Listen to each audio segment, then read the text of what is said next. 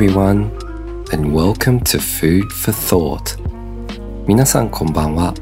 Food for Thought 思考の糧のお時間です。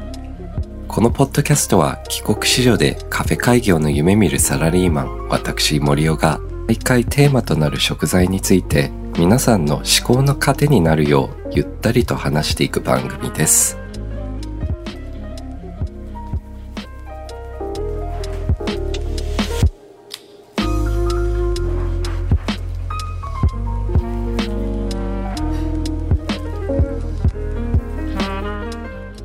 最近若干ではありますが、料理の方が不調なんですよね。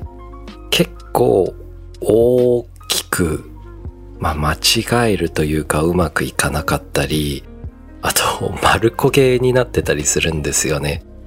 ツイッターやインスタをフォローしてくださっている方ご存知かもしれませんが、パンケーキをですね、綺麗に黒くしてしまったんですよね。もう丸焦げ。むしろ焦げすぎてこれはこれで成功ではないか と思うぐらい焦げてしまっててまあバスク風パンケーキですかね。なんちゃって。と結構これ皆さんからいただいたまあ DM だったりリプライとかがなかなか面白くってですね。まあ回答の中回答っていうのはあれですけどもう大喜利感覚になっちゃってたんでえー、巨大なオセロって言われましたりここまで行ったら成功ですとか皆さん結構あのウィットの飛んだ方がいらっしゃるっていうことで心が温まりましたね。で実はですね僕結構失敗するんですよね。月に23回くらいですかね。まあ週に何個ですかね。毎週末6品かける4なんでまあ、24品30品ぐらい作るとしたらまあそれは1割2割ぐらいは失敗しますよね。しょうがない。あ松原さんもですねしょうがないと書いてくださってんですけどやっぱちょっとフードロスになって悔しいんですよね。せっかく1本 TikToker とかまあこういう短尺動画作る方ってまあまちまちじゃないですか。すっごい時間のかける人と、えー、踊って一本作れる人。でまあ僕は踊ることができないのでまあどうしてもこの料理系ですと時間がかかりますし材料もあのかかるじゃないですか。なのでまあすごく悔しいんですよね。あの材料も無駄にして時間も無駄にしてってなるのが。なんでまあ自分の腕を上げるしかないんですけど失敗は成功のもとというのでなんとかこれを経験として活かしてうまくできればなと思います。はい。それでは参りましょう。Food for Thought. 思考の糧。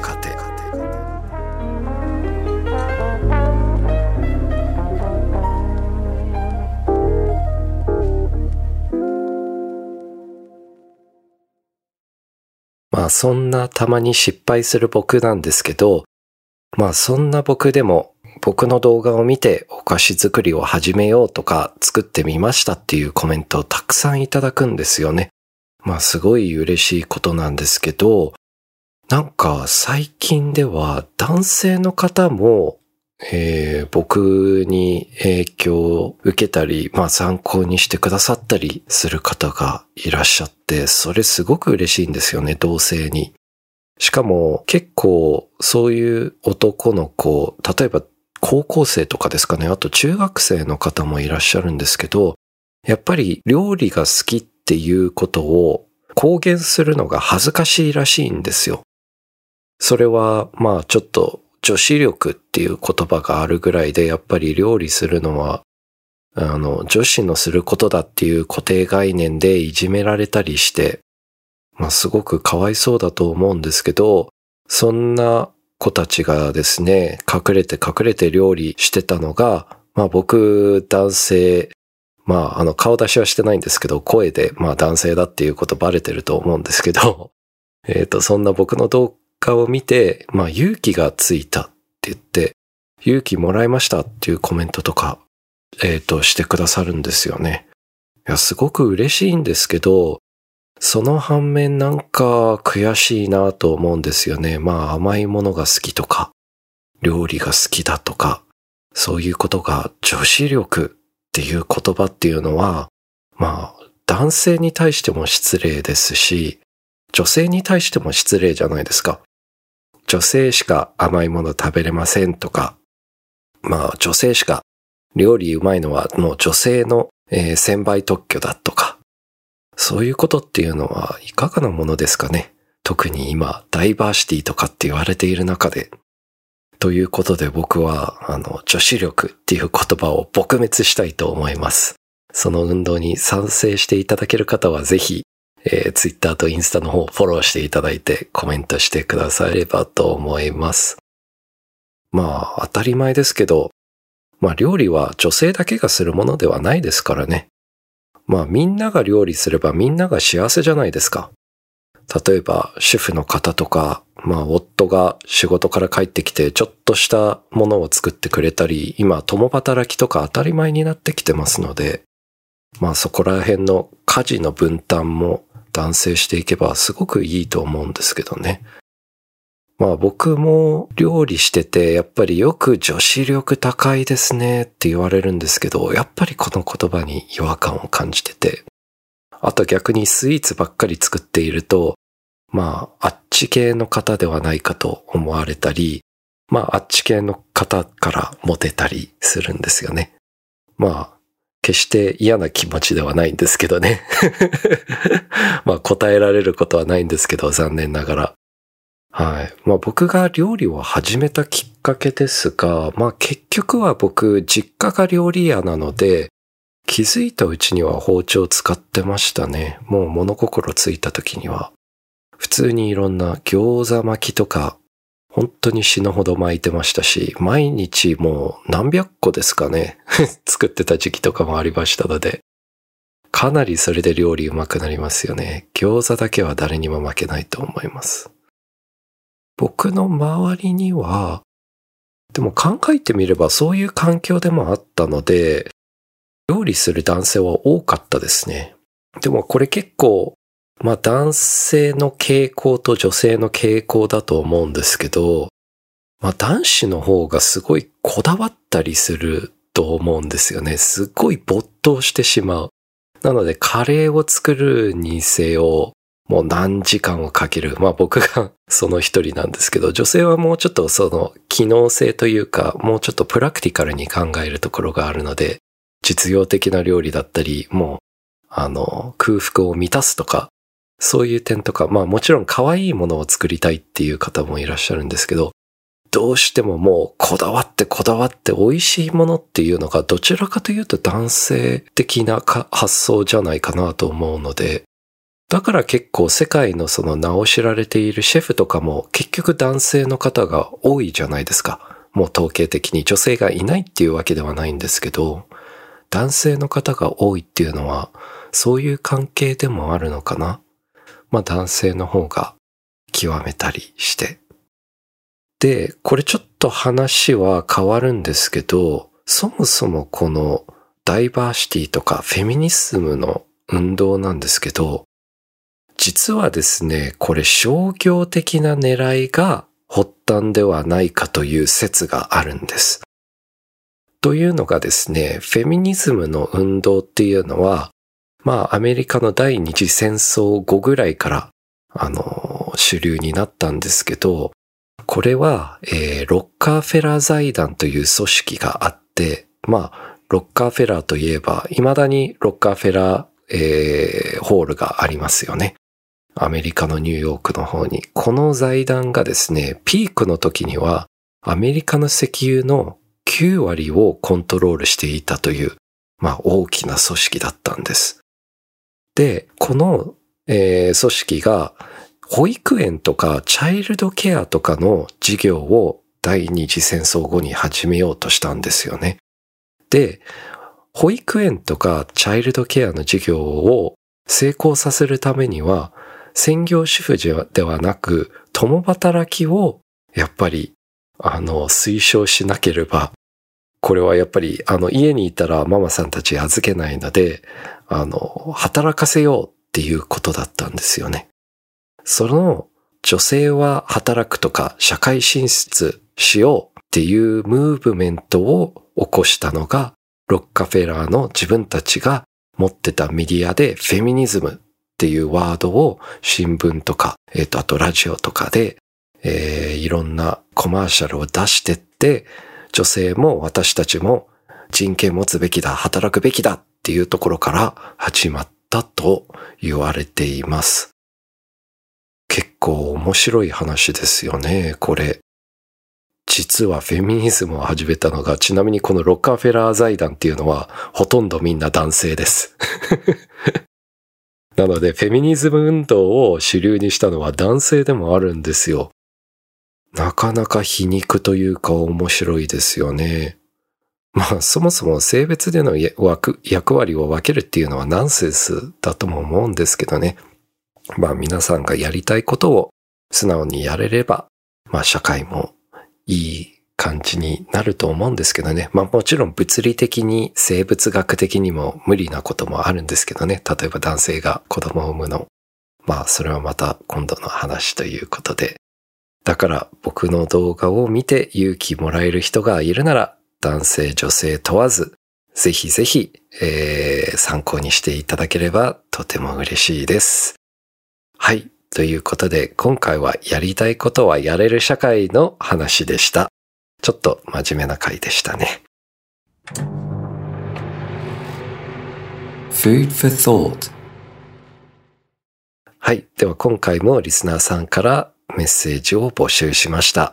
テーマは失敗した料理は？ということで、えー、インスタのストーリーの方で募集して早速いくつか紹介していきたいと思います。このお題はですね、なかなか大喜利チックな、えー、答えをしていただき、結構センスの感じるものも多くいただきましたが、早速紹介したいのが、ああ、これなかなかですね。えー、千春さん。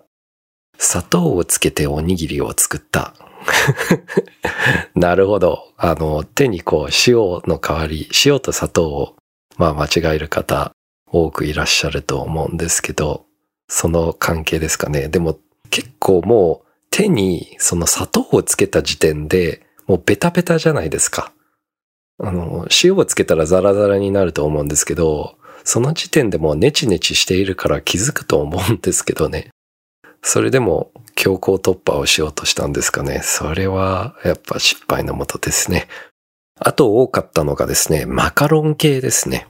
マカロンでの失敗がなかなか多くいただいて、とある妖怪さんからもですね、えー、いただいてまして、えー、沖縄に住む B 型と AB 型のハーフ、酒飲み独身争う女ですね。えー、マカロンが全く成功しないです。難しすぎる。そうですよね。マカロンはなかなか難しいですよね。その、全部の工程を100点出さないと出来上がらないので。しかも材料費も高いじゃないですか。アーモンドプードルってなかなか金額、まあグラムでの金額で言うとそこそこですので失敗すると悔しいですよね。まあマカロナージュが足りなかったり、うまくあのピエっていうあの膨らみの部分がなかったり、あと固まらなかったり、中が空洞だったり、いろんな失敗の仕方があります。それはやっぱりなかなか悔しいですよね。あと皆さんにちょっとお礼ですね。えー、最近インスタの方が盛り上がっていて、えー、7万人までフォロワーが増えたので、あの、何かこう質問させていただくと回答がすごく多いですね。今回も約2、2 300件ぐらいですかね。えっ、ー、と、ご回答いただきましたので、全部一応目を通していますので、あの、ぜひぜひこれからもインスタの方で回答をいただければと思います。あ、これもなかなかいい回答ですね。ピーチさん。フォンダンショコラ、プラスチック皿で、えー、オーブン入れたらチョコとお皿がとろけました。お皿の方もフォンダンになったんですね。これはもうもうプラスチックを加熱したら溶けるっていうのはわかると思うんですけどね。あの、まあいい教訓になったんではないか。あとですね、こちらパンケーキさん。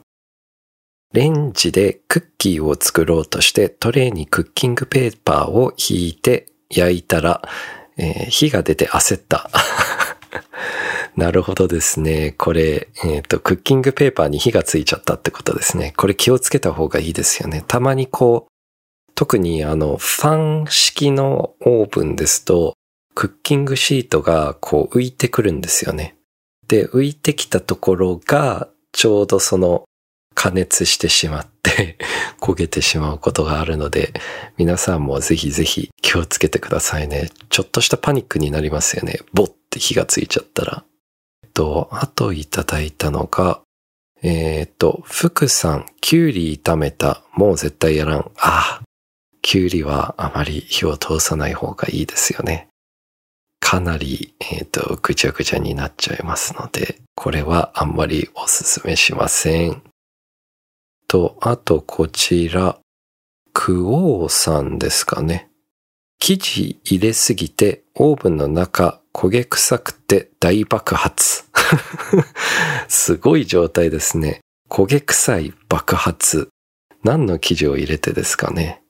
えー、そしてですね、これもう一つ失敗されてんですけど、えー、記事の漢字を間違えてます。新聞の記事として書いていますね。なるほど。えっ、ー、と、あ、これもなかなかですね、リカさん。えー、酢豚なのに鶏肉を調理し始めてました。そもそも論ですね。でもこれは失敗でも味は結構美味しいじゃないですか。全然、あの、これは許容範囲の失敗ですね。えっ、ー、と、あと、大師さん、えー、オムライスが火を吹きました。どうやって？油に火がついたんですかねこれ、オムライスに火がつくってあんまり油分も少ないので、どういう状況でこういうことになるのか、ぜひ、もうちょっと説明を求めます。いやー、なかなかですね、皆さん、いい回答をたくさんいただいてますね。あ、これもまた危ない失敗ですね。ダンビさん。えー、アルミホイルで包んださつまいもをレンジでチンした。絶対に皆さん真似しないでください。いや、もうこれ、バチバチバチバチってなって、下手すると、もう家のフューズとかも飛んでしまうかもしれませんからね。これは絶対に、えっ、と、おすすめしないです。もう試すのもぜひやめてください。あの、どうなるか見たい方はぜひ YouTube で検索をかけてください。多分見たら絶対にやらないと皆さんなると思うので。じゃあ最後にこちら、えー、ゆいのさん。